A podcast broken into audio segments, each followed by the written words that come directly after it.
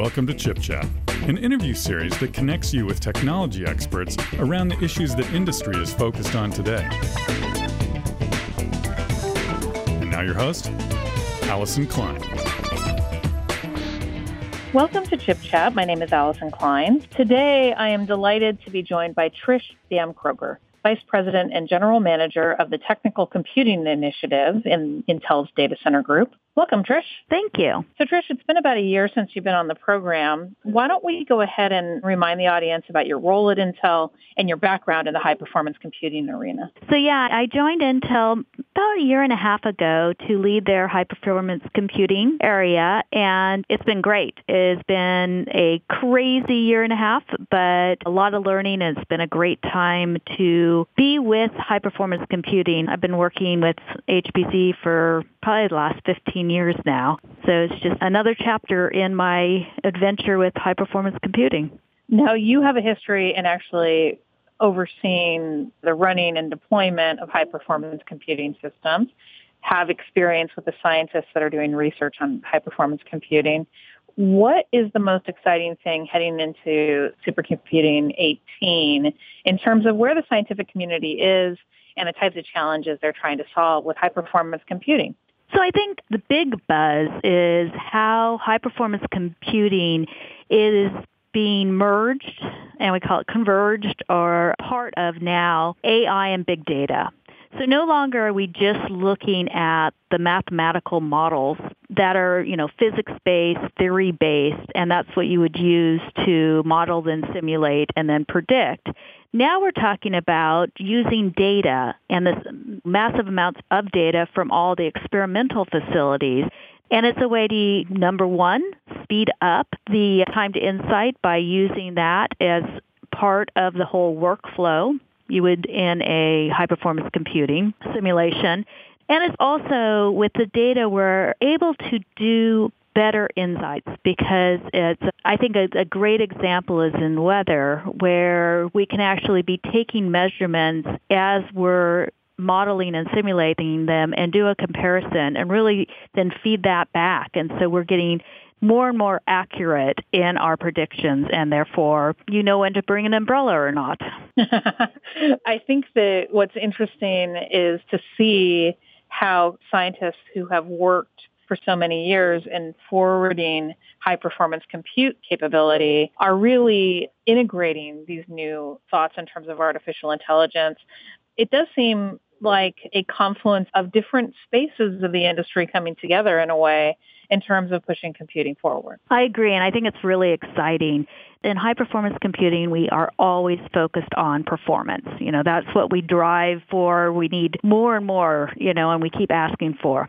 And it's turning out that these other workloads need exactly the same thing.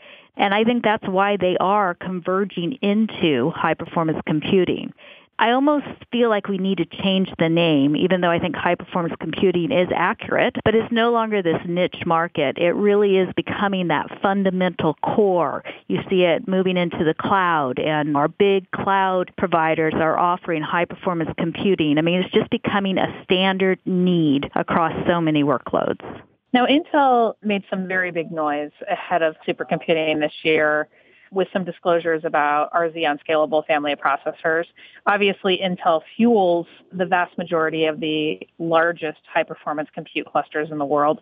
Tell me about what we announced and how it fits into the broader themes of supercomputing. Yeah, we announced the Cascade Lake Advanced Performance. And so this is a new class of the Intel Xeon Scalable processors. And it's really our leadership product for high performance computing. So it's going to, it achieves this performance through an optimized multi-chip packaging. So it's an innovative packaging to deliver the high compute, high memory bandwidth, and the low latency that we all need in our high performance workloads.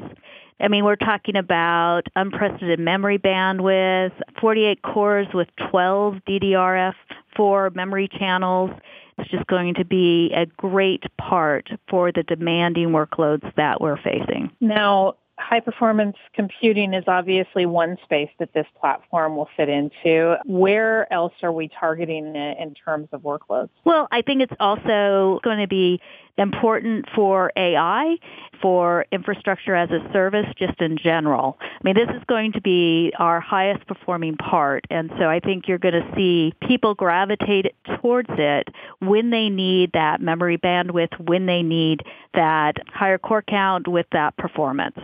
So Intel also shared an early customer that is using the Cascade Lake Advanced Performance. Can you tell me about that?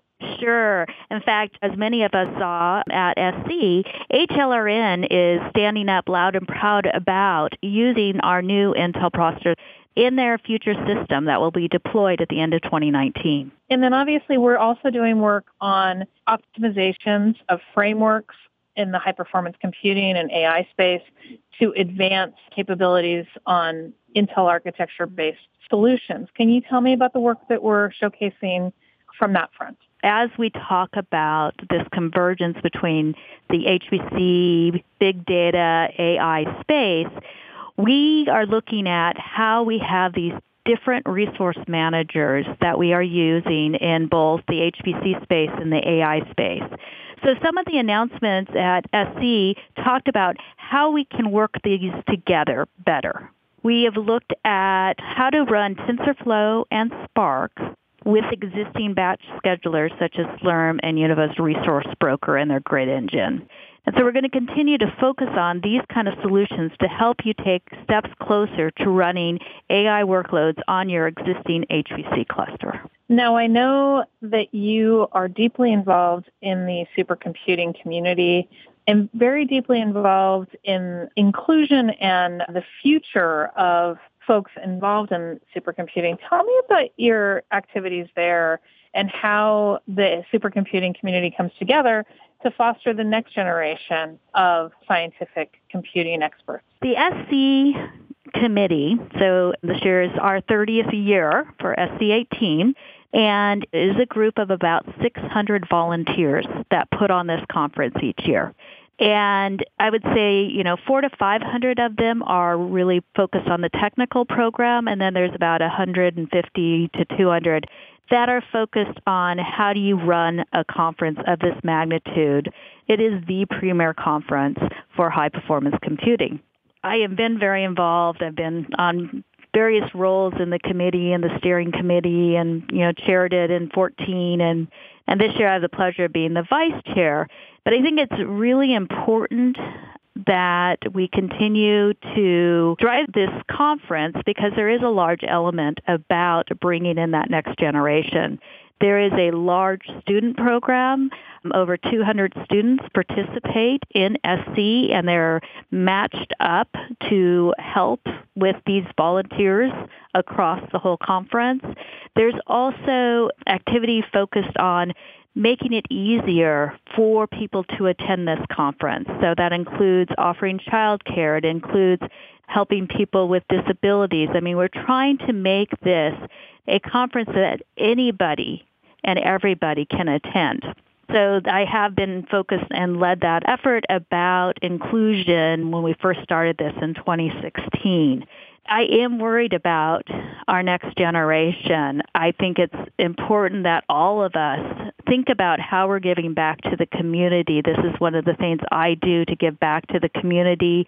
I also think we all need to be focused on mentoring and helping that next generation. So I encourage everybody to figure out how they can help and if anybody wants to volunteer to be part of SC, we always need good volunteers.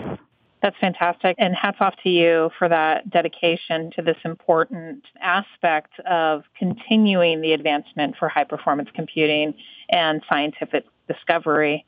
One final question for you, Trish. You've shared some really important information about Intel, our products, and the advancement in the supercomputing space in general.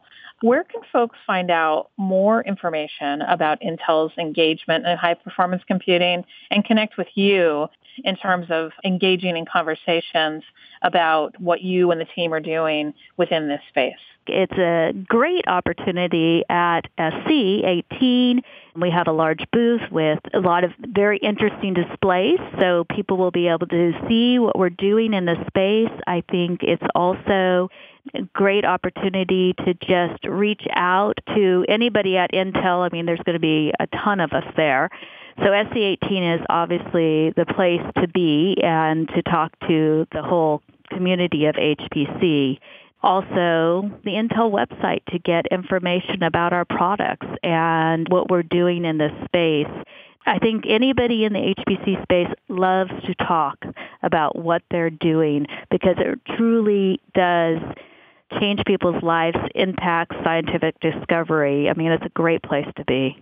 Fantastic. Well, thank you so much for being on the program today, Trish. It's a real pleasure. It was my pleasure. Thank you. Visit ChipChat online at intel.com slash chipchat. And for more information on data center technologies, visit intel.com slash big data, intel.com slash cloud, and intel.com slash data center optimization.